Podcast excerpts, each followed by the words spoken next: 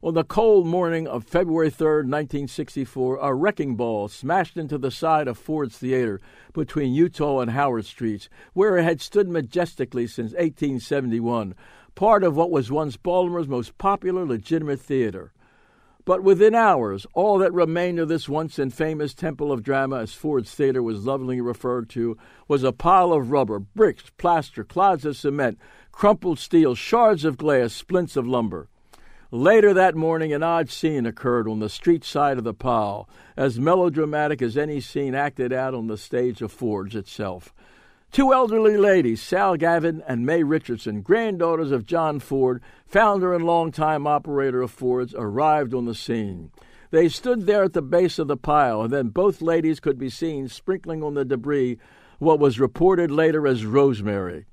Ms. Richardson was heard to say, quote, as Ophelia said in Hamlet on the grave of Polonius, There's rosemary, that's for remembrance.